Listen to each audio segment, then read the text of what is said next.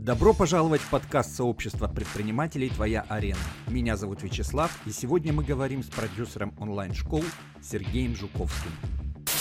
Инстаграм зло, ВКонтакте зло, Фейсбук зло, Телеграм зло. Я работаю за процент всегда. Uh-huh. То есть я работаю за процент, о, ну, э, в основном от э, дельты, которую я делаю для проекта. Вот, не нужно проходить вот эти вот дорогущие, которые Инстаграм тренинги. Вообще в русскоязычном интернете я тебе скажу, что по инфобизнесу людям ну, учат дичи, просто дичи. То есть они все друг друга пересказывают, они друг другу что-то ходят. Я понял для себя, что, ну, во-первых, продюсировать э, выгоднее э, по финансам, да, потому что ты, э, ну, по сути, можешь работать сразу с несколькими людьми. Ну и, и психологически мне проще, потому что не нужно тренинг вести, ничего, то есть твоя задача продать. А знаешь, я с тобой знаком по по чату. И основное, чем я всегда удивлен, читая твои сообщения, это твой большой-большой давний опыт в инфобизнесе. Расскажи, пожалуйста, как давно ты работаешь, как ты пришел в инфобизнес? Ну, начнем с того, что работаю, если, если что, смотри, что понять под работу. Если начинать, начал, начал продавать курсы, то с 2008 а, года. А если говорить о том, как я познакомился с инфобизнесом, то самый первый, а, самый первый свой курс, который я еще купил, это, блин, был, наверное, год 2002 или 2003, сейчас не помню уже точно. А, значит, э, я тогда не знал, что вообще существует какой-то там инфобизнес или еще что-то. Так получилось, что я купил электронную книгу. А, это был такой проект, может, не знаю, сейчас еще существует или нет, называется «Домашний бизнес», homebusiness.ru а, купил ее, почитал, ничего не сделал, как в инфобизнесе принято. Вот, а, но это вот, наверное, было мое самое первое знакомство с а, ну, таким вот понятием, как инфобизнес, как продажа информации, если говорить. Если мы не будем говорить там про продажу книг в магазинах, хотя, по сути, это тоже продажа информации, а, то вот именно в, в онлайне это была моя первая покупка. Потом, через какое-то время э, я уже немножко освоился, там начал искать какие-то там тоже электронные книжки. Был тогда такой, ну, сейчас жив-здоров, слава богу, Павел Береснев. Он переводил, а, занимался переводом а, англоязычных различных маркетологов. Это был, по-моему, 2006 год уже. Вот, я покупал его книжки.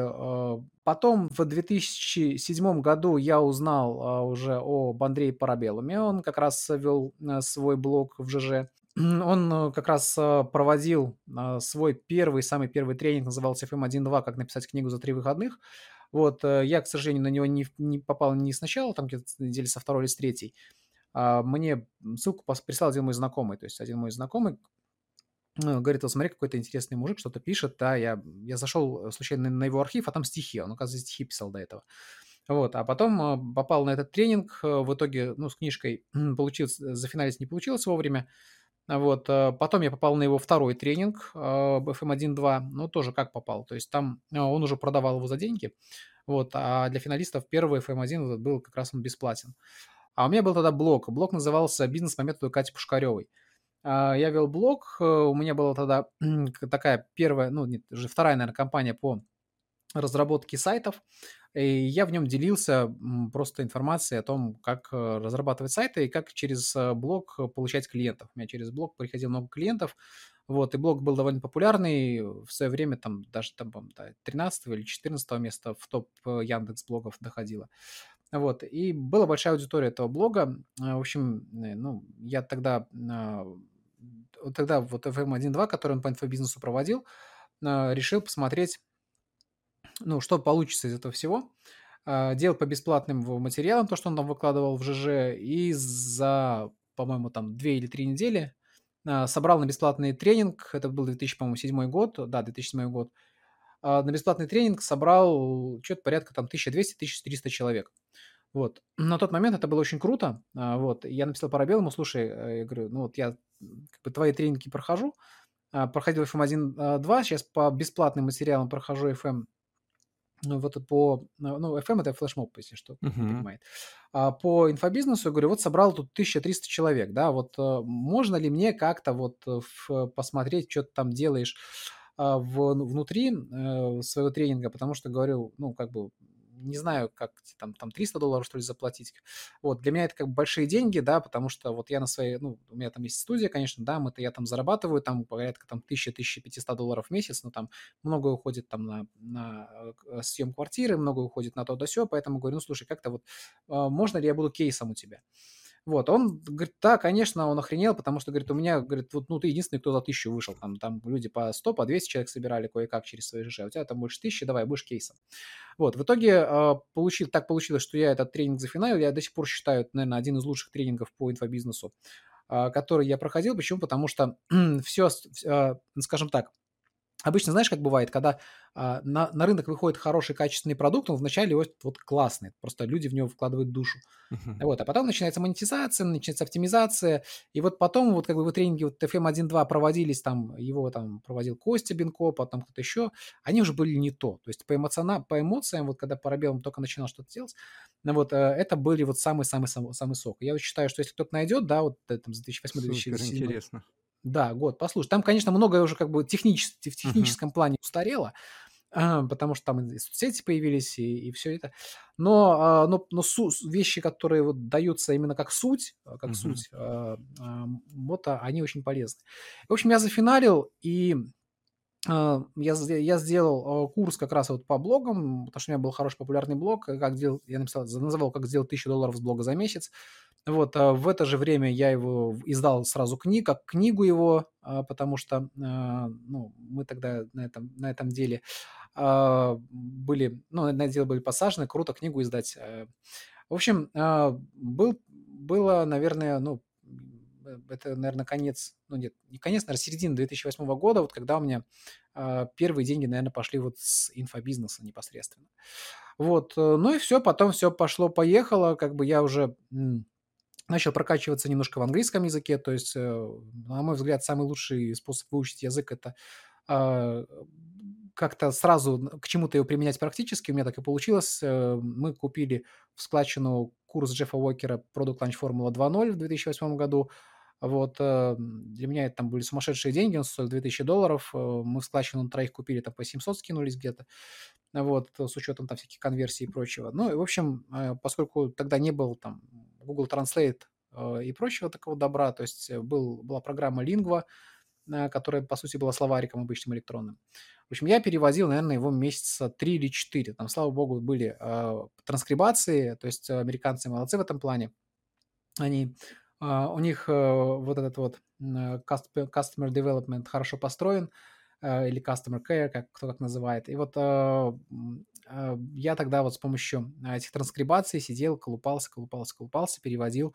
Вот, и в итоге э, первый там, мы сделал, я сделал, наверное, где-то уже в 2009 году первый запуск, и заработал с него 2000 долларов. Ну, почему в долларах я говорю, потому что тогда курс рубля был uh-huh. гораздо ниже, чем сейчас. Ну, сколько там было? Там 600 тысяч рублей тогда. Да-да-да. Вот. Э, да, поэтому мне в долларах чуть проще объяснить будет. Вот, а, поэтому, ну, вот, э, вот так вот. А, немножко такой длинный ответ получился, но, но вот такая история. Скажи, я знаю, что ты сейчас продюсер. Как э, так получилось, что ты переквалифицировался, оставил про проведение своих курсов и сейчас продюсируешь других экспертов? Почему? А, ну, это тоже получилось как бы эволюционно. Я первый, ну, продюсировать я начал в 2010 году людей. Вот, первый, первый продюсируемый, это был э, наш знакомый, то есть в 2009 году я сначала свой тренинг делал, а в 2010 году а, ну, появился знакомый мой э, с моего города, он делал тренинги по переговорам. А, он делал тренинги офлайн по переговорам, в онлайне он ничего не, не знал вообще ни, никак. Вот, э, я ему дал посмотреть на мой курс по блогам, говорю, слушай, ну, его Александр звали, ну, и зовут, он еще жив, слава богу, дай бог ему здоровья. В общем, а, а, Александр а, Кондратович, и я ему говорю, слушай, вот возьми, сделай себе блог, да, хочешь клиентов себе ну, на, на переговоры, сделай себе блог. Вот. А он э, работал директором казино, и вот, и у, у него как бы переговорная функция была очень хорошо развита. Э, и вот он, я говорю, слушай, уволь... ну, он, говорю, увольняйся с этого казино, потому что, ну, это такая полукриминальная все равно история, а иди, ну, делай тренинги. Он начал делать тренинги, все у него хорошо, начал гастролировать, вот, и я ему говорю, слушай, давай в онлайн сделаем. Вот, мы, и мы сделали первый онлайн-тренинг с ним, а, тренинг был, назывался «Антибосс». А, мы сначала так взяли, не по переговорам, это просто тренинг, как э, переговоры с боссом вести, потому что он сам э, э, с какого-то там, ну, с какого-то мелкого клерка там дошел до директора казино э, с помощью переговоров с владельцами, там несколько казино менял тоже. Вот, и, ну, благо, благодаря этому он поднялся по карьерной лестнице. И вот мы говорим, давай ты расскажешь, как это, как вести переговоры, как, как по зарплате, по карьере, вот этому всему. Вот, мы, это, мы сделали этот тренинг. А, тогда интернет был не очень быстрый, инфраструктура была слабоватая, поэтому мы продавали все на DVD-дисках. Ну, и DVD-диски были еще распространены. Вот, а мы просто брали, записывали Э, записывали курс, записывали на DVD-диски, э, там коробочки, э, обложечки, все, и по почте рассылали. Ну и плюс у людей было мало карточек тогда еще, поэтому многие оплачивали наложенным платежом. То есть это как бы единственный популярный метод был оплаты. И сейчас карточки у всех есть. Вот, в общем, мы это дело рассылали, и мы его продали по моей базе. То есть у меня была база по блогам, там было порядка, там, ну, сколько там, 1030, наверное, 30, наверное, человек на тот момент, э, и мы по, по ней продали этот курс, э, и что-то, я не помню, сколько мы заработали, но, в общем, там было, может, там, тысяч 15-20 тоже долларов. Потом мы сделали второй курс с ним по переговорам, так и назывался «Переговоры 2.0», вот, тоже запустили и тоже там хорошо продали. Короче говоря, это был мой, мой первый опыт в продюсировании – а, тогда до меня, ну, еще сразу не дошло, что с продюсер, продюсером работать круче, чем тренером. Ну, как опять по, по моему психотипу, да. Мне а, тренером работать сложно. Я люблю объяснять людям, я могу нормально объяснять, но я не, я не умею, а, ну, скажем так, э, долго объяснять одно и то же. То есть мне нужно расти. А когда ты работаешь э, тренером, ну, ты, ты растешь, а люди приходят новички. И э, я понимаю, что как бы продавать нужно новичкам, но я не могу новичкам объяснять, например, там, как э, хостинг заре, там, зарегистрировать, там, как домен зарегистрировать, как там WordPress этот установить тогда. Вот. Э, и, а их все больше и больше, и мне хочется расти куда-то дальше. Вот. И меня это тормозило. То есть меня это вымораживало, и это приводило к каким-то там, ну, депрессиям, нервным срывам и так далее. А вот. А потом э, я понял, да, что э, если я кого-то продюсирую, то я могу продюсировать сразу несколько человек. Это, и это, это прикольно. То есть мы тогда взяли еще одного человека а, по NLP, он был каким-то там NLP-тренером, э, вот, и я взялся тоже, мы взялись его продюсировать, вот, но мы набивали очень много шишек. То есть первые продюсируемые вроде денег приносили, но мы набивали очень много шишек э, в плане того, что а, они, мы делились с ними информацией по продажам, они в итоге начали звездить. Вот, ребята, а, в таком плане, да, то есть зачем ты нам нужен, мы будем сами. В общем, они уходили, потом приходили, ну, как бы такие вот истории. Поэтому до где-то 2014 года я еще вел какие-то свои тренинги или совместные тренинги, там с Азаматом Ушановым мы делали тренинги. Mm-hmm. Вот, а, там они неплохо запускались. А, ну, с 2014 года все, как бы я тренинги вести перестал, по-моему, там с 2014 года я, может, там пару штук там провел и все. Э, и переключился на продюсирование. То есть, э, ну, я понял для себя, что, ну, во-первых, продюсировать э, выгоднее по финансам, да, потому что ты, а, ну, по сути, можешь работать сразу с несколькими людьми. Ну, и, и психологически мне проще, потому что не нужно тренинг вести, ничего, то есть твоя задача продать. Вот. А единственное, что, конечно, у продюсера а, больше ответственности в плане финансов, потому что, а, ну, как бы ты продал, да, дальше надо, чтобы тренер хорошо это провел, потому что иначе будет возврат, иначе будет негатив. Вот. Ну и плюс ты вкладываешься как, по сути, такой венчур, да, то есть ты вкладываешься в рекламу, вкладываешься там в инфраструктуру, в лендинг, да, а дальше уже, ну, ты зависишь от тренера, то есть вот тоже такой нюанс. Uh-huh. Поэтому э, я, например, ну, я, я э, если бы я начинал, как вот говорит, да, то я бы э, шел не в продюсирование, а в какое-то такое администрирование, наверное, это скорее. Потому что, ну, продюсер, он все-таки вкладывает свои деньги, если uh-huh. у тебя нет опыта, то э, здесь можно, можно прогореть. Поэтому mm-hmm. вот э, у, меня, у меня так получилось, у меня так получилось, что почему я пошел в продюсирование? У меня, у меня была база. То есть, когда mm-hmm. э, у тебя нет ничего, ни базы, ничего, тебе нужно ну, куда-то это продавать. То есть, понятно, что надо покупать рекламу. Вот. А если ты будешь продавать это в рекламу, ну, в, базу кого-то другого, там, тренера и, и так далее, то это, ну, ну, это как бы администрирование, не совсем продюсирование, и там много денег, там, ну, много тебе не заплатить, если у тебя нету хороших навыков. Вот. А, а у меня получилась была база, я в базу свою продавал. Uh-huh. Но а, потом уже, когда там начал, начались другие проекты какие-то делать, то там уже вкладывались деньги, конечно, не все деньги окупались. Вот, э, но все равно для меня вот э, продюсирование это гораздо проще, гораздо интереснее, потому что не нужно упарываться на вебинарах, не нужно там э, заниматься поддержкой пользователей, не нужно там что-то выдавать, ну и весь Я негатив. прекрасно пон- понимаю. На днях звал эксперта на подкаст, а, скидываю ему пример подкаста, говорю, вот посмотри, примерно вот это в итоге получится. И он мне записывает видеосообщение в Телеграме, и такое уставшее лицо, он говорит, Слава, смотри, я сейчас сижу в студии, записываю тренинг.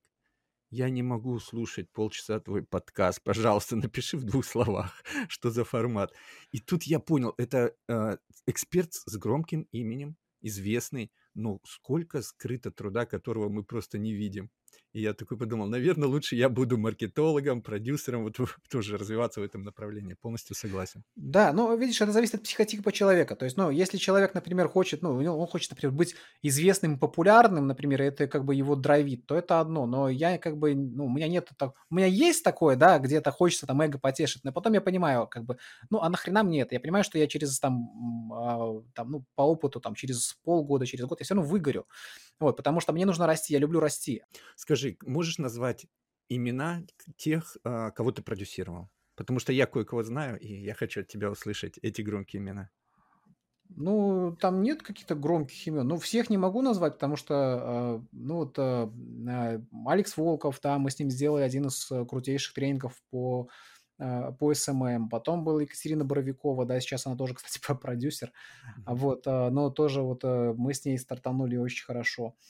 Ну, если можно назвать... Зуша знаю, Плетнев. Зуш Плетнев, да, Зуш Плетнев, да, то есть мы, э, э, я им помог очень сильно. То есть он, он про это рассказывает. Да, он про это рассказывает. Сейчас один из, из топчиков по Фейсбуку.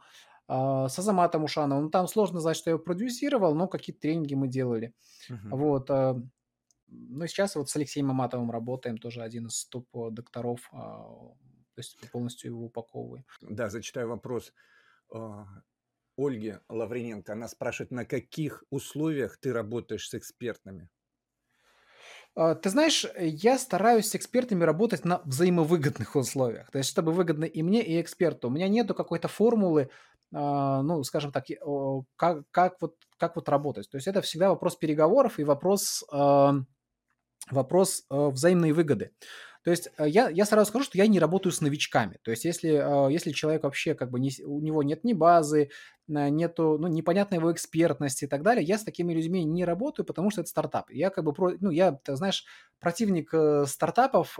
Почему? Потому что, ну, вот все люди говорят, вот стартап, стартап, это круто, вот там кто-то там на миллиард Цукербергу что-то продал. Но я понимаю, что при этом там миллиард других не продал Цукербергу стартапов. Вот, то есть мы слышим только историю успеха. Поэтому хорошо, когда, ну, у тебя хорошо, когда все хорошо, да. Есть, есть люди, там, серийные предприниматели, они там клепают стартапы, у них все прекрасно, замечательно. Uh, у меня даже есть такой одноклассник, uh, ну, который сейчас живет в Лондоне, и у него состояние по, там порядка 300 миллионов долларов. Он, же, он, он учился со мной в параллельном классе причем. Вот. Uh, но я его знаю со школы, да, то есть он со школы был такой человек. Вот, и у него очень классная вот эта вот э, переговорная чуйка, у него там классная чуйка по технологиям. Ну, то есть это какая-то вот внутренняя э, штука, которую я не знаю, как ее можно приобрести. Вот, поэтому, ну, есть люди действительно такие, э, и я таких лично знаю.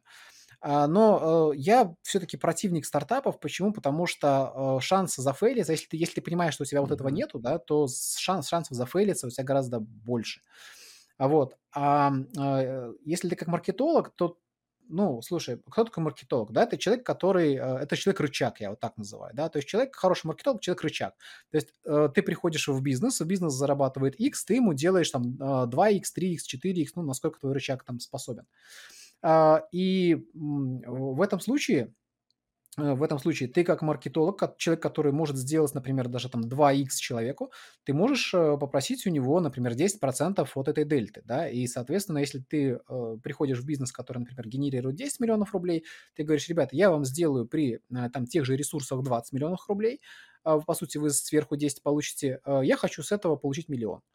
Но будет глупо, если человек э, от этого откажется, да, потому что ты ему дополнительно сгенерируешь 10.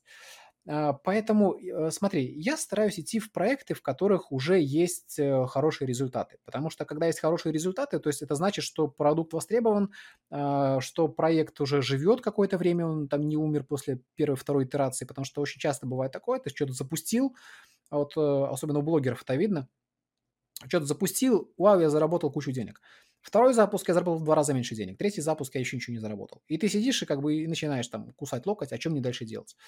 А, поэтому э, я стараюсь идти вот э, в проекты, которые долго живут, которые уже работают, и, и просто выступать для них рычагом. Я, я работаю за процент всегда. Мгм. То есть я работаю за процент о, ну, э, в основном от э, дельты, которую я делаю для проекта. То есть, например, мы говорим, что ваш проект в среднем зарабатывает сейчас десятку, да? А, давайте так, все, что выше десятки, я с этого беру там какой-то процент, там, например, 20%, 30%. А, вот, а, по- поэтому вот мы, мы так договариваемся. Но при этом я, я еще смотрю человека на адекватность. То есть, э, если человек говорит, ну, иди там, сделай мне что-нибудь, да, ну, как бы я с таким работать не буду, потому что это командная работа. Вот, если человек э, говорит, да, блин, вот я хочу, у меня есть цель, э, я вот как бы застрял в этом потолке, но я, ха- вот я очень хочу там побить своих конкурентов, да, или я хочу там купи, вот хочу, блин, себе купить какую-нибудь там машину с месячной зарплатой, там, не знаю, там какой-нибудь там Lexus хочу купить с месячной зар- зарплатой. Вот, а, давай, вот я готов, мы все делаем, все окей. Хорошо, тогда я понимаю, что человек как бы адекватный, мы с ним, мы с ним работаем. Вот, и в- вот, э, вот, вот так я работаю. У меня были разные модели, ты знаешь, у меня были модели там, и когда мы там стартапы делали, типа там 50 на 50, это самая отвратительная модель. А, были модели, когда я платил людям просто, ну, говорю, давай я тебе заплачу за тренинг, я его продам, а ты получаешь гонорар. Такие тоже были. Во всех, э, в этих моделях, ну, есть вещи, которые, например, меня не устраивают, да. В модели 50 на 50 меня не устраивает, непонятно, кто в итоге главный, кто принимает решение. Поэтому я всегда за то, что, ну, у кого-то должна быть мажоритарная какая-то доля. Мгм. А, кто за кем последнее слово должно быть, потому что, ну, иначе начинается хаос. А, во-вторых, от прибыли тоже а, работать я не очень люблю от прибыли в в- на старте. То есть потом, когда с экспертом мы уже как бы притерлись и так далее, можно там делать от прибыли, там те же воронки, да, мы делаем от прибыли. Вот. Но я всегда стараюсь исходить от, эм, от оборота, да, почему? Потому что, ну, а, прибыль э, всегда можно как-то ее спрятать. То есть сказать, что, блин, вот я решил сегодня на, там, на рекламу втопить в 10 раз больше. А, поэтому прибыли, сорян, у нас нету. да. Да. А, и ты это не проверишь. Ну, ты это не проверишь. Поэтому от прибыли я, я отказался работать. С гонорарной моделью тоже есть проблемы, потому что люди э, с гонорарной моделью, они, э, ну, не так замотивированы расти. Мгм. То есть, по сути, э, тебе нужно делать такую, знаешь, онлайн-школу, онлайн-школу, где вот есть куча продуктов, типа там Udemy или какой-нибудь Coursera, что-нибудь такое, вот, или там Skillbox какой-нибудь, я не знаю, что-нибудь такое. То есть тебе нужно, для, такой модели тебе нужно много продуктов, тебе нужно хорошие финансы для вливаний, тебе нужно, ну, как там организовывать структуру вот этих кураторов и так далее, и так далее. Сделать, по сути, такой хорош, хороший бизнес, да. Вот. а, Ну, то есть это уже не продюсируемая модель, получается, по сути, там би- бизнес онлайн-школа. Вот. э, Я такие онлайн-школы не строю. То есть я работаю напрямую с экспертами и помогаю им развиваться. Ну, кто-то строит онлайн-школу, то есть у кого-то это получается. Но мне вот с, с экспертами кайфовее работать, потому что я люблю вот именно вот продажи на вебинарах, я люблю вот различные там, когда, когда короче, короче говоря, когда а, человек э, получает что-то от другого человека, это human to human. Когда он видит, что есть эксперт, вот, э, что этот эксперт классный, ну, что ему можно доверять, вот, а онлайн-школы, они вот безликие. То есть я, например, не знаю, то есть я прихожу, например, там в какую-нибудь там условную онлайн-школу, в которой там 40 продуктов, и, и там тебя обучат там СММу, там и тебя учат видеомонтажу, там, а я не знаю, кто там. То есть кто это, кто это записал, специалист, он не специалист. Может, они там Васю нашли какой-нибудь, ты умеешь, да, вот на, запиши. И продают это там за 100 тысяч рублей.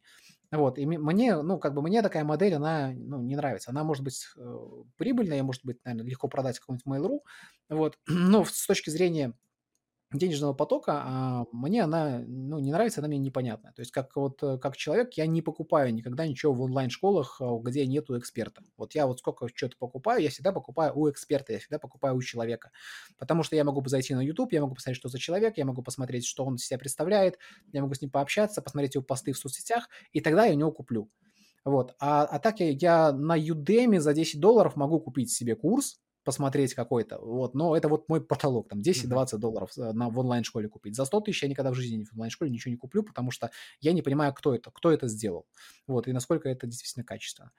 Вот, а поэтому, ну, как бы я, я по себе, ну, я по себе сужу, раз я покупаю экспертов, значит, я буду работать с экспертами. Вот у меня такая Мгм. философия. Скажи, пожалуйста, вот э, своему настоящему клиенту, с которым ты сейчас работаешь, какой результат ты даешь? На какие обороты вы вышли? Ну, с, такой самый крутой результат был с двух, даже не менее, нет, с, с один с хвостиком миллиона до 14 выросли за месяца, за Мгм. 4 за, по месяца, да. А, Петр Пономарев спрашивает, какая рентабельность при этом у тебя в проекте? Ну, смотри, см тут, э, рентабельность, э, я их разделяю, да, то есть есть, э, рентабельность, с воронок, есть рентабельность, с запусков. Ну вот, то есть, эм, с воронок у нас KPI следующий, то есть мы, э, всегда смотрим окупаемость, чтобы была не ниже, чем 1 к 1 к 1,3. То есть 1 и 1,3 это у нас по пороговое значение. А, почему? Потому что меньше уже идет минус. Потому что Мгм. если учесть операционные расходы Да. и какие-то дополнительные, то 1 к 1,3 уже идет минус. Поэтому все, все таргетологи у нас э, висят на вот 1,1,3 окупаемость. Если ни, ниже, то, э, чувак, ты косячишь.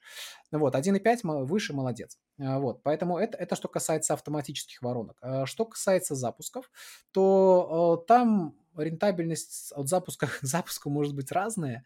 Вот, а у нас, ну, то есть есть база, да, есть база.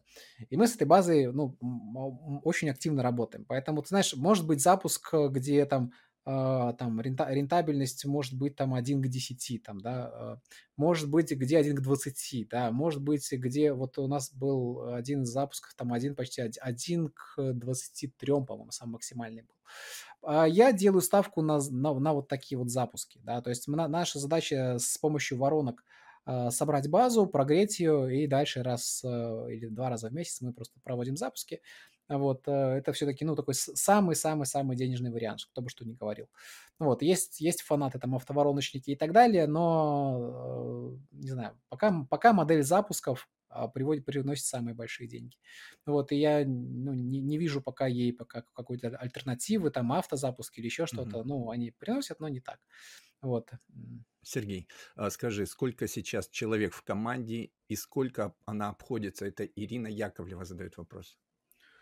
Э, Человек на самом деле немного. Моя личная команда это 6 человек. Вот она абсолютно небольшая. А, Я, на- у меня есть люди, которые постоянно работают со мной, Мгм. да, есть люди, которые на подряде. Ну Вот, на подряде их ну, на подряде их количество варьируется. Ну, например, там дизайнеры какие-нибудь, верстальщики, технари. А, э, То есть людей, которых можно на- найти легко на, э, на подряде, а, обычно это технические специальности люди, вот, э, я их в команду не беру. То есть обычно их можно всегда найти. У меня есть какие-то постоянные, да, подрядчики, которым я могу что-то что-то э, попроектно давать. Вот, э, и вот этот пул у меня есть, я знаю, есть хорошие, надежные ребята, и я им даю это. То есть они от проекта к проекту варьируются. То есть, ну, и, например, есть запуск, да, под запуск нужны нам люди такие-то. Вот, а, но в команде у меня в основном кто есть? У меня есть копирайтер, то есть человек, который занимается, хорошего копирайтера на подряде найти сложно. Вот, а, есть люди, которые занимаются архитектурой воронок, ну, вот, потому что таких людей тоже ну, найти достаточно сложно, хотя я им помогаю. А, вот, э, и есть э, э, люди, которые занимаются написанием регламентов. То есть они вот э, занимаются, вот мы, мы- архитектуру сделали, нужно писать регламенты, потому что технари, к сожалению, люди, которые регламенты писать не любят, не Мгм. умеют, вот, и люди, которые, а, ну, а регламенты, они очень важны во многих моментах. Там, как лендос сделать, как там письма писать и так далее. Вот а- они, они этим занимаются. То есть это вот люди, которыми в моей команде. Вот, э, какие-то там, ну, там, бухгалтера и прочее, это у меня в Тинькове сидят аут- на аутсорсинге, потому что у меня на упрощенке особо считать не, Мгм. с- нечего. Вот, а люди, которые занимаются в, в отделе продаж, отдел продаж мы тоже создаем под клиента, ну, то есть Мгм. под э, человека, с которым мы работаем. Вот, э, поэтому, ну, вот так, команда, команда на самом деле моя личная небольшая, У меня два вопроса к тебе про команду. А, да. Про копирайтера. А, Скажи, пожалуйста, сколько он у тебя зарабатывает? Как ты ему оплачиваешь его работу? Я ему оплачиваю просто, просто плачу зарплату. У него зарплата, ну, Мгм. как бы у него есть э, зарплата, Ну вот, э, с э, зарплата составляет у него 70 тысяч рублей, это не секрет. Вот, и плюс я ему до докидываю премии, то есть я смотрю, если он как молодец, там, по поработал хорошо, там, письма хорошие написал, Мгм. там, меня не дергал, то, ну, то есть у него может, ну, в среднем выходит где-то там под 90, наверно. Мгм. М, правильно я понимаю, что проекты, которые ты приходишь, ты выстраиваешь там бизнес-процессы, чтобы, ну, наводить порядок в проекте, так скажем? Э, да, да. Ну, понимаешь, как бы большинство, а, большинство проектов, ну, я не даже не проектов, если так посмотреть, большинство бизнесов, оно никак не регламентировано, то есть оно Мгм. они хаотичны. Это не только в инфобизнесе, это везде, то есть и не только в России. Это, ну, это это везде. То есть так, а как что такое малый бизнес, да? А, человек что-то умеет делать, да, вот я умею, например, там, а, скворечники делать, да, ну, и я пошел делать скворечники. Вот, и там какие-то сарафанное радио, что-то какое-то приходит к нему, ну, может, там кому-то даст, вот: "Чувак, сделай мне рекламу". Он что-то там делает, какие-то клиенты приходят ему, какой-то сайт раскручивается. Он просто, знаешь, как черный ящик, заносит ему деньги, и что-то получается. А что получается, непонятно. Вот, а, и, э, а, нет, никогда нету системы, да, то, э, происходит это вот выгорание. То есть че человек понимает, да, вот я уже как бы задолбался, я уже как бы вот, э, кручусь, как белка в колесе, ам, деньги вроде как есть, но вся команда смотрит мне в рот, потому что если я перестану крутиться, все, команда все как бы, ну, они голодать будут, ну, или разбежится. И получается, что, э, с с этим проблема, да. Мгм. А, а а регламенты написать тоже некогда, потому что, ну, тебе надо танцевать, ты мишка, ты танцуешь. А что меняет регламенты именно вот в этом модели, когда эксперт постоянно крутится, как белка в колесе, а регламент что меняет? А, регламент, ну, он, по крайней мере, стандартизирует его работу. То Мгм. есть, э, э, надо написать письмо, над то есть, понимаешь, как как получается? А, когда когда, а, он работает сам по себе, он работает в неком хаосе. Ну, у него, Мгм. например, есть email-маркетолог, который чё-то там пишет. Он может писать полную хрень, а, но, а, эксперт не может ему сказать: "Слушай, пиши по-другому", да, потому что нет нету времени на это. Мгм. Вот. Регламента у email-маркетолога тоже нету. То есть он как бы оценивается по по параметру, там, например, плохо, хорошо, да, что плохо, что хорошо, по каким критериям мы оцениваем, непонятно. То есть регламент, он дает некую некий критерий оценки, да. То есть, например, а, у нас есть воронка, и у нас есть регламент, да, там, есть, э, есть таблица KPI. Вот. И, соответственно, у нас есть задача, чтобы воронка окупалась, например, вот 1 к 3 не ниже. То есть если она окупается 1 к 3, ты таргетолог ни хрена не получаешь, потому что ты нам гонишь э, хреновый трафик. Вот. Если она окупается 1,3, 1,5, ты получаешь, например, там 10% от бюджета. Если ты покупаешь там 1,5, 1,7, ты получаешь там а, 15%, ну, я еще условно говорю, 15%. Мгм. Если ты там 1 к 2 окупаешь, ты получишь 20% от бюджета. Вот. И таргетолог это видит. Вот. А, то же самое, например, там регламент по сос- составлению, с, по составлению лендингов, да, то есть как, как лендинги э, делают. Вот, вот, чувак, сделай нам лендос, и он на свое усмотрение делает эндос, как бы, как ему хочется. Вот. А у меня есть конкретная формула, что тебе нужен тут заголовок, тут эмоция, тут эмоция, тут эмоциональная какая-то штука, тут боль, тут усиление боли, тут логические выгоды у тебя должны быть, тут бонусы должны быть у тебя, да, тут цены, тут тарифы. И вот у тебя есть схема лендинга. Мгм. Вот. А, и все, и делай по этой схеме. Не нужно ничего выдумывать себе, потому что, а, а, как получается, да, то есть, э, когда ты у тебя нет этих регламентов, то каждый делает по своему разумению. И ты заменил человека одного на другого, там, нового таргетолога принес, он делает по своему разумению. Он какие креативы, какие тексты, какие что, он делает что-то свое там. Вот, а, с маркетологами то же самое, там, с лендосами, со всем. А когда у тебя есть, э, инструкция, как делать, да, и у тебя есть какие-то показатели, да, что такое хорошо, что такое плохо, вот, э, ну, уже проще становится. Вот, и ты, э, и ты смотришь, ты постоянно эти э, инструкции допиливаешь, дорабатываешь, то есть ты видишь какие-то косяки, и бизнес-процессы таким образом шлифуются, да, и в дальнейшем получается, что ты можешь расти, потому что когда у тебя, когда у тебя есть понятный способ работы вот на каких-то уровнях, ты дальше можешь расти. А так ты расти не можешь, потому что у тебя постоянно ты тушишь пожары. Потому что ты тушишь пожары. Вот. э, И, и рост, э, и рост ну, у тебя либо медленный, либо ты задалб, задалбываешься в стагнации, либо ты все, уходишь, уходишь вниз в депрессии и так далее. Какая схема у тебя оплаты такого человека, который занимается только регламентами?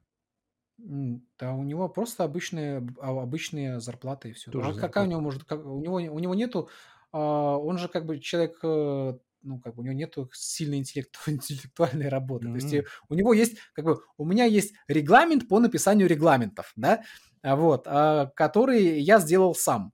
А, и я даю этому человеку, говорю, слушай, у меня вот есть регламент по написанию регламентов. Твоя задача писать регламент, ну, рекурсия такая. Твоя Мгм. задача писать регламенты. Все, и ты, ну, как бы, вот, вот э, человек делает работу, вот email-маркетолог, э, там, не знаю, э, пилит какую-то штуку свою. Твоя задача описать, как он это делает. Вот, и почему он именно так делает. Все, Мгм. как бы. Э, Чтобы другой email-маркетолог понял это, Мгм. и он пошел делать точно так же. Все. И вот твоя задача передать в тексте, в скриншотах там в- логику того, что делает другой человек.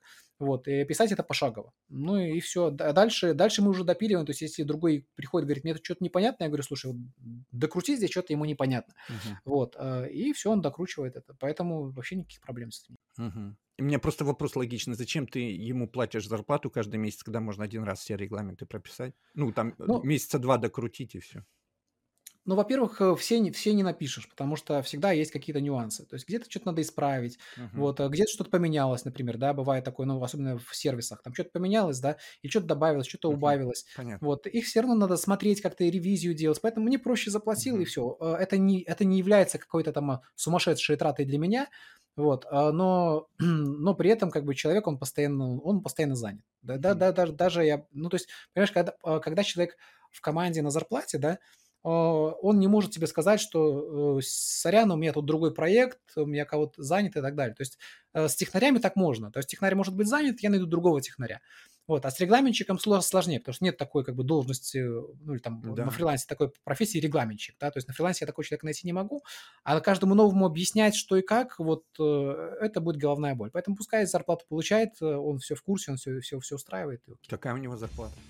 Слушай, у него небольшая зарплата, у него там порядка 50, чуть порядка 50 тысяч. Друзья, здесь я хочу обратить ваше внимание на состав команды Сергея. Первый человек копирайтер, по моему опыту, самый важный человек в онлайн-школе, который пишет продающие тексты для лендингов, рассылок, соцсетей, а, может для видео писать, для вебинаров, а, сценария. Самый важный человек определенно.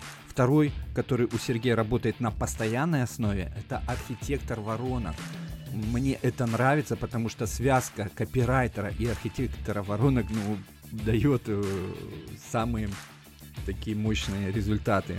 По сути, больше на постоянной основе никто не нужен. Всех остальных, э, таргетологов, технарей, можно привлекать проектно. Но что мне больше всего понравилось, у Сергея это третий человек, регламентчик. А, Это меня удивило и говорит о системном мышлении Сергея, о его подходе. Определенно этому я у него поучусь и перейму свои проекты. Интересный вопрос от Суздальцевой Инны. Бывает ли у вас, что первый поток набирается за 5 минут очень легко, а потом нет э, динамики? Какой срок, сколько потоков вы делаете эксперту, чтобы сделать вывод о перспективе этого курса? Ну, смотри, во-первых, э, как у нас работает? Мы, мы стараемся не делать э, курсы непонятно о чем. Вот. А Я всегда ну, стор- сторонник того, что нужно закрывать боли людей. Обычно, обычно есть, ну как сказать, есть э, какие-то те- тематики, которые у людей болят. Да? Ну, например, у человека болит, спин, бол- болит спина, понятное дело, что он ищет себе решение. Э, Человек хочет похудеть, он ищет себе решение. Вот. И Э, э, тут такая такой момент, да, что не нужно изобретать, э, курсы, которые, ну, никому не нужны, да, или там нужны только твоим фанатам. Потому что вот опять же, это мы сталкиваемся с проблемой блогинга, да, то есть, э, у блогеров часто проблема какая? То есть они первые 2 потока запустили, с третьим уже проблема, потому что они запускают, все подряд, что что хотят, а потом аудитория понимает, что они запускают какую-то херню. Вот, а, э, и и и она сдувается. Потому что там было, там, например, 100 тысяч у неё подписчиков, а если все 100 тысяч выдаил, ты молодец. Вот, а новая аудитория еще не прогрета, ну и, в общем, начинается проблема. Вот, а, поэтому я стараюсь э, мыслить так, что э, запус- ну, а, делать продукты нужно а, под э, ту боль, которая есть у людей уже, и эта боль не краткосрочная, не кратковременная, да, то есть если у человека, например, ну, боль, например, рас- раскрутить Инстаграм, да, это боль постоянная. Пока и существует Инстаграм, пока он приносит людям клиентов, пока это тренд, хайп и так далее, а, то боль это у людей будет. Соответственно, если я запущу курс по тому, там, не знаю, там, как э, раскрутить Инстаграм с нуля до 100 тысяч подписчиков, он в любом случае будет востребован. Несмотря, неважно, сколько курсов сейчас на эту тему есть, а, все равно какая-то часть аудитории будет.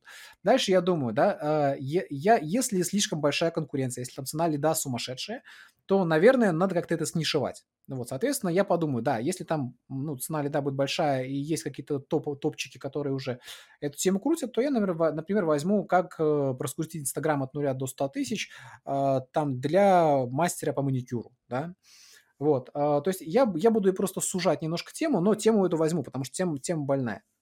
Поэтому я стараюсь всегда не, не выдумывать темы, я стараюсь э, смотреть, что уже, э, что уже востребовано. Во-вторых, если говорить о запусках, то э, ну, у нас всегда есть, э, там, не знаю, там 5-10 продуктов, которые можно револьверно запускать. То есть, понятно, я не буду каждый месяц запускать один и тот же курс, потому что не наберется критическая масса аудитории.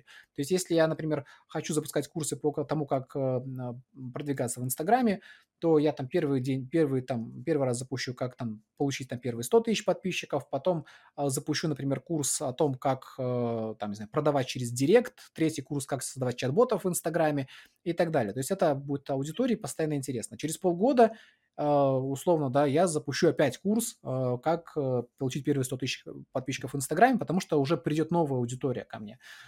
Вот, а, поэтому здесь Здесь важно понимать, ну, насколько быстро ты можешь привлекать вот эту вот новую аудиторию. То есть, если ты можешь ее быстро привлечь, если там, ну, условно говоря, у тебя есть какой-то какой ресурс, что ты за месяц можешь привлечь, там, у тебя было, например, 100 тысяч человек, да, ты им продал, и ты за, за, за месяц можешь привлечь новую, новые 100 тысяч. Ну, можно каждый месяц запускаться.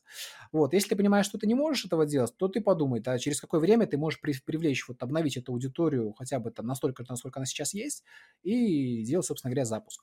Вот, а по той аудитории, которая у тебя уже есть, ты делаешь просто другие запуски и все. То есть у тебя такая револьверная модель mm-hmm. получается, что ты можешь эти запуски, то есть тебе, тебе нужно, по сути, ну, там, не знаю, 6 продуктов, э, которые закрывают там а, боли твоей аудитории. Mm-hmm подрезюмирую, что Сергей рекомендует делать, чтобы наши продажи не проседали, а всегда были стабильными.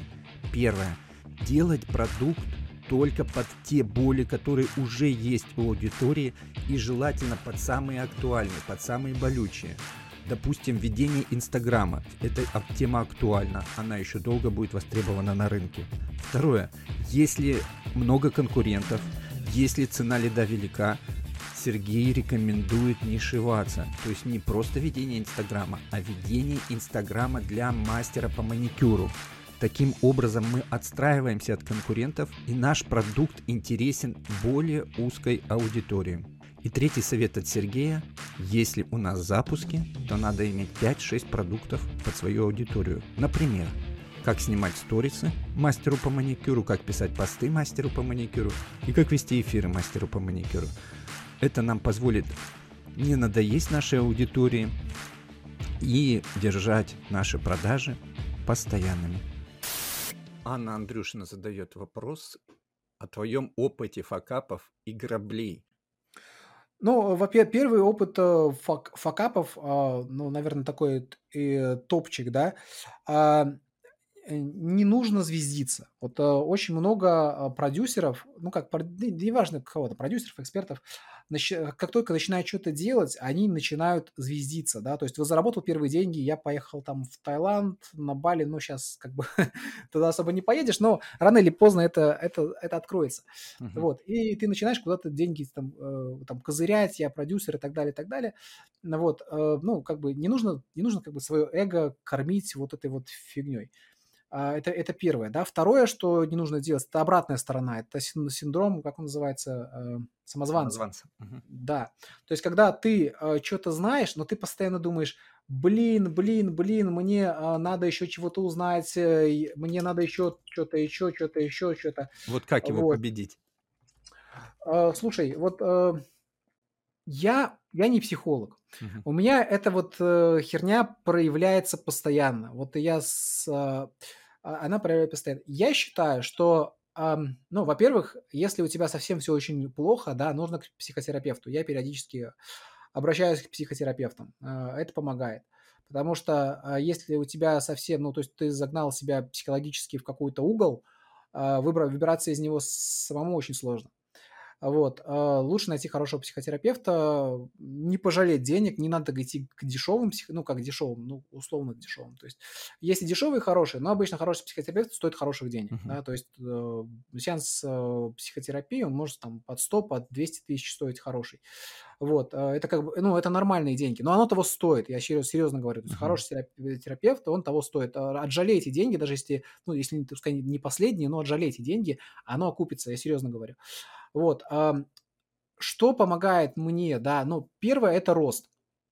То есть тебе нужно постоянно не просто а, расти в знаниях, да, вот в знаниях, когда ты начинаешь тренингов кучу проходить, книг кучу читать, а, эти знания нужно куда-то применять. То есть э, их, то есть ты что-то узнал, пошел сделал, что-то узнал, пошел сделал. Если ты понимаешь, что для этого, ну, у тебя не хватает ресурсов, окей, что ты можешь сделать с теми ресурсами, которые у тебя есть?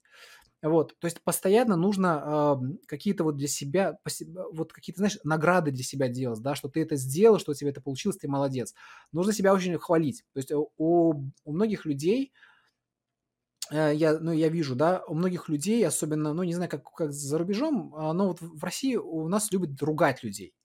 Вот, и ругать с детства. То есть, если зайдем на какую-нибудь там детскую площадку, мы очень часто видим, что эм, там мамы начинают ругать своих детей, там какой-то там криворукий и так далее. У, де- у людей это откладывается. И с возрастом начинается, что а, вот э, меня не хвалят, да, надо хвалить себя, стараться как можно Мгм. больше. Я молодец там, я, я там э, написал письмо, пошел похвалил себя. Ну, как похвалил, там, погладил себя, сказал, что ты молодец. так далее. Надо, надо себя хвалить, потому что похвала, она, знаешь, вот э, на телесном уровне всегда, э, всегда э, ну, приятно. Всегда приятно, да. А, можно там, не знаю, какие-нибудь группки создавать людей, которые хвалят друг друга. Ты молодец, ты молодец, ты молодец. Вот. а, Когда ты э, что-то делаешь, когда ты что-то делаешь, когда у тебя идет вот какой-то, минимальный прогресс, вот, э, то, ну, вот это вот э, чувство самозванца, оно тоже начинает постепенно отмирать. Ну, нет, оно совсем, может быть, не отомрет, но оно начинает приглушаться, да, потому что ты же видишь, что ты делаешь, ты видишь, что ты молодец. Вот. а, И еще важный, вот, на мой взгляд, момент а, вот в этом синдроме самозванца, вообще вот убрать нахрен все соцсети. Вот серьезно. Мгм. Э, Соцсети, я считаю, соцсети зло. Ну вот э, для продаж, для бизнеса это добро. Для саморазвития это такое зло злющее, потому что ты а, вот в Инстаграме смотришь э, людей, там, ну, не важно, кто в Инстаграме, кто ВКонтакте, ну, в Инстаграме просто это сейчас очень модно и наиболее активно видно. Ты смотришь людей, и ты начинаешь чувствовать себя каким-то ущербным да? Потому что ты же не видишь, то, то есть а в Инстаграме что люди выставляют? Они выставляют, это фабрика тщеславия. Они выставляют, вот я там вот на пляже, вот я еще что-нибудь, еще что-нибудь, да? А потом мемасики такие вываливаются, да, там чувак такой, знаешь, на фоне а, компьютера там а, от унитаза рундук держит и фотографируется, типа, я в самолете, да? А, та- та- такие начинают. Ну, а по сути это так и есть. Люди ради тщеславия начинают э, выпендриваться. А, И мы не знаем, какая у них жизнь, мы не знаем, как оно на самом деле. Они а, в инфобизнесе очень много вранья, лжи просто, просто вот, ну не знаю. То есть никогда не верьте никому, что говорят в, инф- а, в инфобизнесе, да, о своих доходах. И мне не верьте тоже. Ну, никому не верьте, вообще, серьезно. В инфобизнесе очень любят врать, особенно вот люди, которые в Инстаграме, которые любят про запуски говорить. Ну, я, я просто, я ну, со многими Ну, знаком ты просто, знаешь, да. э, я бы о тебе такого не сказал, потому что ты соцсети очень сдержанно ведешь. То есть к тебе это не относится. Мне это не нужно, да, но я все равно, я призываю, ребят, не, не, вот, не верьте вообще, кто что говорит про доходы, никогда никому не верьте. Потому что, во-первых, вы это проверить не можете. Во-вторых, все это делается для того, чтобы продать больше, да, чтобы им, вот я должен еще больше продать, поэтому мне нужно показать, как я купил себе там Lamborghini, хотя на самом деле я взял ее там а, в лизинг, в кредит или вообще просто взял покататься. Вот, а, поэтому никогда, вот отпишитесь просто тупо от всех соцсетей. В соцсетях Мгм. вообще вот э, Инстаграм зло, ВКонтакте зло, Фейсбук зло, Телеграм зло, а, все чаты зло. Короче, у вас должно быть, я не знаю, там 2-3 чата в э, Телеграме а, с людьми а, примерно вашего образа жизни, примерно вашего уровня, да, чтобы вы могли друг друга как-то поддерживать. Не нужно идти в чаты, а, там, где там, не знаю, супермиллионеры сидят, потому что, ну, ты будешь смотреть, блин, они миллионеры, как бы, и ты будешь себя чувствовать как-то неудобно, да, вот, а, ориентируйтесь, например, на свой уровень, а, вот, и, ну, как, как сказать, уч- вот, понимаешь, я человек, который любит учиться по книжкам. Почему по книжкам? Потому что вот э, я, э, в, в, интернете, в интернете слишком много информации. Ты просто забиваешь себе мозг, э, э, ты, ты, ты тонешь в ней просто. Когда много информации, ты в ней тонешь, у тебя мозг начинает перегружаться. У меня, у меня такое часто было, когда, знаешь, там э, за год изучил там, не знаю, там там, десяток курсов, да, крутых, ты их купил, ты их изучил, и у тебя, и все, ты просто потом на два месяца можешь вырубиться, потому что у тебя мозг просто не справляется с этим количеством информации. Поэтому все-таки лучше учиться по книжкам, да, первое, э, э, изучить английский язык. На английском языке на Амазоне есть огромное количество книг. Во-вторых, э, в чем, в чем, чем вот мне нравится англоязычный рынок маркетинга, а, то, что у них можно купить за там 10-20 долларов книжку, И она будет круче, чем тренинг за 2 за 3 тысячи долларов. Вот это, это факт. факт. Угу. Да. Почему? Потому что там какая схема, да? А, там схема такая, что а, хороший тренер, да, хор, ну, хороший там эксперт, он должен иметь книжку. А для того, чтобы а, как книжка работает. Книжка работает как литген, да, то есть э, ты выпустил книжку, и дальше люди приходят на твои дорогие коучинговые программы и так далее. Но если ты выпустишь херовую книжку, условно говоря, там, э, ну, транскрибацию тренинга, да, ее просто там, у тебя будет там 2 балла на Амазоне. И люди к тебе идти не будут. То есть твоя задача, чтобы у тебя отзывы были там 4-5 баллов, звездочки и много отзывов. А для этого нужно реально крутую книжку сделать, чтобы человек мог, чтобы у него был вау-эффект от этой книжки. Вот. И на Западе, вот у нас, может быть, тоже к этому придет э, со временем, когда, ну, не знаю, придет, не придет, но на Западе это вот очень явно видно, что ты, э, люди в книгу вкладывают гораздо больше ресурсов, времени, в продвижение, в пиар ее, а, в содержание, в контент, а, чем в сами тренинги. То есть тренинги – это, по сути, пересказ книжки, но просто там более в другом формате. Вот. И э, я вот тоже рекомендую, изучите английский язык, даже если не знаете с переводчиком, с Google переводчиком их мож, его можно делать. Смотрите, какие там есть топовые книжки по маркетингу, покупайте их, они стоят там 10-20 долларов, Kindle-версии, и все. И вам этого хватит э, для того, чтобы прокачиваться. Вот, не нужно проходить вот эти вот дорогущие, которые инстаграм-тренинги. Вообще в русскоязычном интернете, я тебе скажу, что по инфобизнесу людям ну, учат дичи, просто дичи. То есть они все друг друга пересказывают, они там друг другу что-то ходят. Я честно, честно скажу, вот, ну, я благодарен учителю Парабелому, вот, я, но я его перестал у, у него учиться где-то в году в 2012. Потому что все пошло одно и то же, одно и то же, одно и то же. Где-то даже качество начало падать, потому что начал передавать это э, своим ученикам. И вот э, я, когда выучил английский, я просто офигел. То есть я просто mm-hmm. вот просек эту... Я сначала тренинги покупал там, ну, там за 2-3 за тысячи долларов. А потом, когда вот Джефф Уокер выпустил свою книжку «Лонч», а я у него купил ее за 10 долларов, а она мне с доставкой пришла домой. А, вот, я посчитал, я посмотрел, он там все, все что в продукт формуле, которую мы там с не скидывали за, за 2000 долларов, там все это есть. Вот. И дальше я начал там э, все книжки покупать маркетологов, и я понимаю, что мне больше ничего не нужно. То есть за 10 долларов книжку, и я так делаю. Я купил, я прочитал, я сделал по ней мандмэп, я ее законспектировал, все, дальше я думаю, как я это буду применять. Вот, понимаешь, то есть у, у нас сейчас в мире нет недостатка информации, есть переизбыток да. информации, и нужно фильтровать, ее нужно фильтровать. То есть с точки зрения продажи это неправильно. То есть если мы говорим если про продажу инфобизнеса, покупайте люди дорогое, побольше и так далее, да. Но с точки зрения обу... ну, как бы логики самообучения, это вот, э, ну, где-то, наверное, года два назад на меня не зашел такой инсайт, угу, что угу. Я одна, одна книжку согласен. купил, да, и законспектировал, молодец. Сергей, в заключение задам тебе свой вопрос. Да. А, замечал ли ты по своему опыту, что в твоем росте, в твоем развитии бывают определенные этапы, в которые ты просто упираешься и не знаешь, как перейти на следующий, более качественный уровень? Если были у тебя такие этапы, что тебе помогало их преодолевать?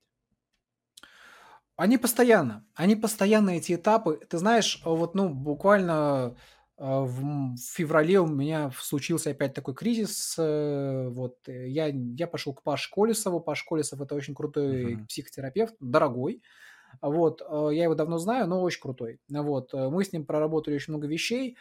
А, в моих головах. То есть, понимаешь, у, у людей э, самая большая проблема то, что все тараканы, они в голове. То есть, как, как ни крути, все проблемы в голове. То есть, да. э, мы можем там говорить, что кто-то родился в какой-то семье, кому-то повезло и так далее, но по-хорошему по, по все проблемы в голове. Вопрос в том, как мы относимся к ситуации. Да?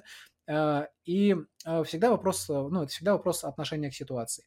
Э, что, ну, во-первых, я скажу сразу, вот сколько у меня, сколько у меня не было каких-то вот таких потолков, они практически все пробивались с помощью кого-то. То есть я, я Мгм. э, вот, ну, например, там, я вошел в инфобизнес, я как бы знал об инфобизнесе, но в 2007 году я пробил, или там в 2008 году, 7-8 год, я пробил потолок а, в, там, в 20 тысяч долларов с помощью парабеллума. Мгм. Вот, там следующий потолок я пробил э, с помощью курса Джеффа Уокера Product Launch Formula. Дальше еще с чем-то. То есть э, самостоятельно пробить потолок сложно. То есть ну, это должен быть кто-то, кто поможет. Ну, это, либо, это может быть либо физический человек, там, э, смотря, смотря, смотря, что у тебя, смотря, см- опять же, смотря в чем потолок. То есть если потолок психологический, надо к психотерапевту по-любому идти. То есть если ты понимаешь, если у тебя страх заработать больше денег, то ты, ты знаешь, как их больше заработать, да? Ну вот у меня такое было, да? Мгм. Ну, страшно, страшно. А что ты будешь с ними делать? А вдруг у тебя там, там налоговая прижмет? А вдруг еще что-то, а вдруг еще что-то, да? А, Это страхи надуманные на самом деле большинство, но они есть у тебя внутри, и ты нужно честно признаться, что это внутри страх. Это не, не страх незнания, это страх внутри. Надо, надо идти к хорошему психотерапевту, пускай лечит мозг. Вот, это первое. Если, если у тебя э, навыков, знаний не хватает, ну, вперед, как бы идешь, э, учишься э, и применяешь. То есть, э, либо там, ну, самый лучший вариант – это найти крутого спеца и купить у него какие-то там консультации э, личные. Это самый быстрый вариант. Если как бы на него денег нету, ищешь его тренинги, ищешь его там в Ютубе, что он говорит, книжки и так далее, то есть учишься по ним. А, что сразу, о чем сразу хочу предупредить, да? А, переходы между потолками вот этими, они крайне некомфортные. Они просто жуть как некомфортные.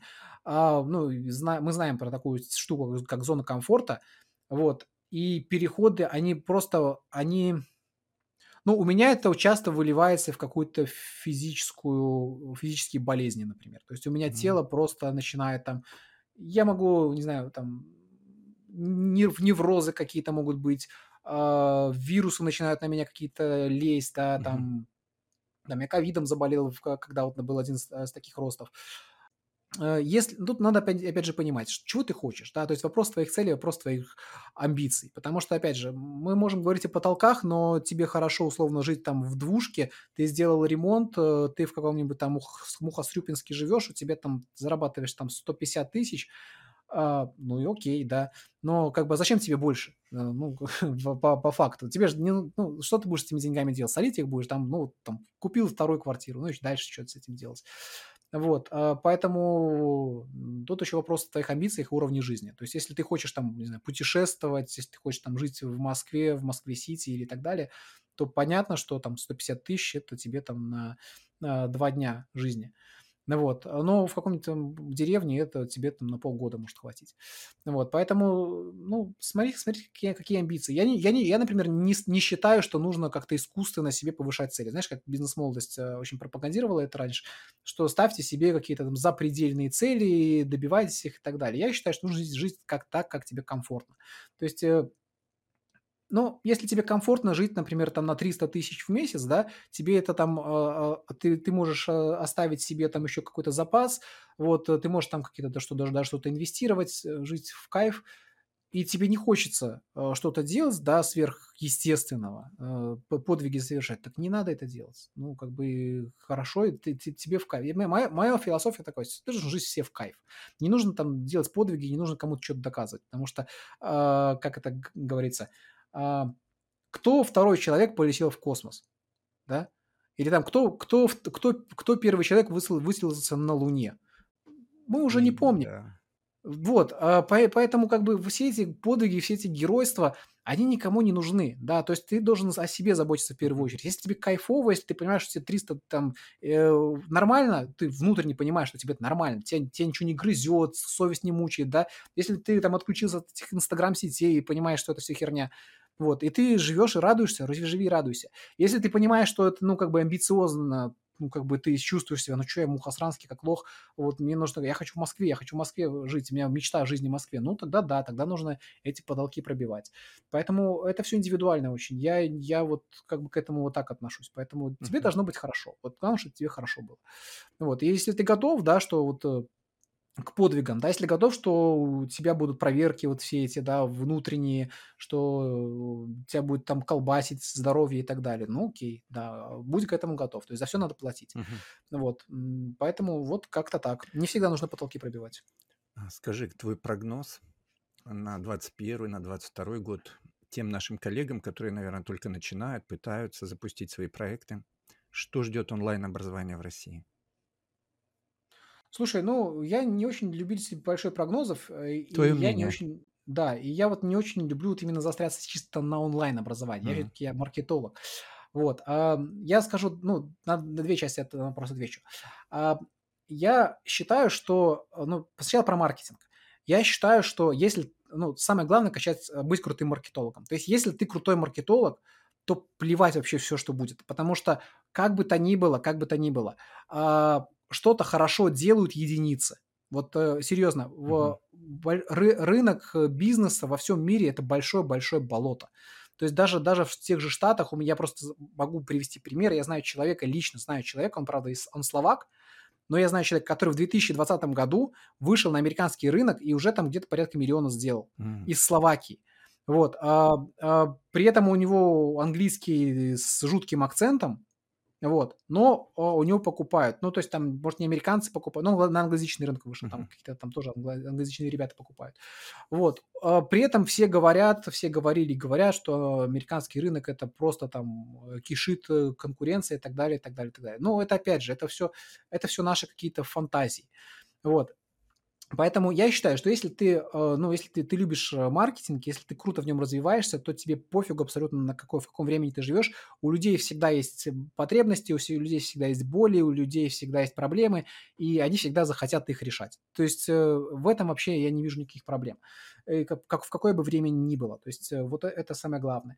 Вот. А, ну, а что в России? Ну, я не знаю, понимаешь, все будет зависеть от государства. То есть если говорить о, о государстве, да, то если там принимают каких-нибудь идиотских законов, там в стиле там, ну не знаю, там тебе нужно там пройти там 10 сертификаций для того, Мгм. чтобы ты имел право преподавать. Ну, конечно, это, ну, рынок просто сдохнет от этого. Ну, как бы вот массово, да, Мгм. пойдут туда. То есть люди пойдут туда не для того, чтобы обучать, а для того, чтобы пройти вот эти вот формализованные процедуры. А, Это будет э, просто большой онлайн-вуз, в котором скучно, неинтересно и так далее. Вот. а Я считаю, я считаю, что э, если, а, если ну, вот мне нравится, мне нравится драйв. Мне нравится, когда тренер, т- пусть он может быть там не дипломированный, не сертифицированный, мы же все-таки не, не, не хирургов готовим, да, вот Мгм. именно в таких профессиях, типа там СММ какой-нибудь там и так далее. Вот, а, но если у человека есть харизма, да, то, то, это, то это круто. Поэтому если, если государство не, не, ничего не похерит, то рынок будет расти, рынок будет развиваться, ну, как, как и любой рынок, да, то есть он, он становится всегда лучше, то есть всегда, всегда всплывают лучшие. Поэтому если, если ты, поэтому, ну, опять же, я топлю за маркетинг, да, то если ты классный маркетолог, если ты классно умеешь э, работать э, со всем этим, с вовлечением людей, с удержанием людей, с привлечением людей, вот, если ты делаешь классную среду вокруг себя, у тебя проблем не будет. Ты будешь расти всегда. Хороший, хороший эксперт, хороший продюсер, э, хороший проект, он всегда будет заметен, всегда выстрелит. И мы это, это везде видно. То есть э, и на англоязычном рынке, на русскоязычном рынке, на любом рынке это всегда видно.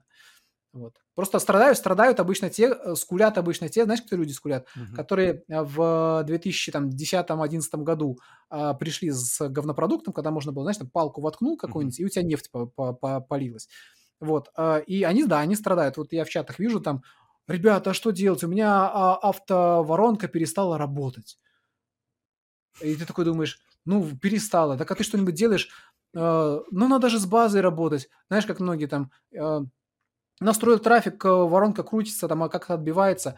А Вот. А у, у чувака там база там под 400 тысяч человек, а он ей ни одного письма ни разу не отослал. Ну, у меня такие вот просто проекты, ну, не проекты, я Да, такие не берусь, проект, но знакомые такие есть. да, Говорю, чувак, так. ну с базой надо работать. Блин, так это же работать надо.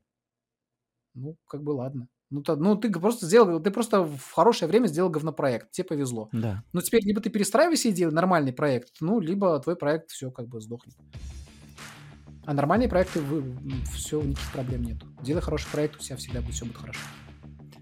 Сергей, мне очень близок твой подход. Я очень много для себя взял из нашей беседы, уверен, наши слушатели тоже. Спасибо тебе большое за то, что поделился своим опытом. Да, спасибо тебе за хорошие вопросы. Это был подкаст сообщества предпринимателей «Твоя арена». Меня зовут Вячеслав. Вопросы для интервью я брал ваши из поста анонса в нашей Facebook-группе «Твоя арена». Приглашаю вас к общению. Оставляйте ваши вопросы для следующих выпусков. Увидимся в группе.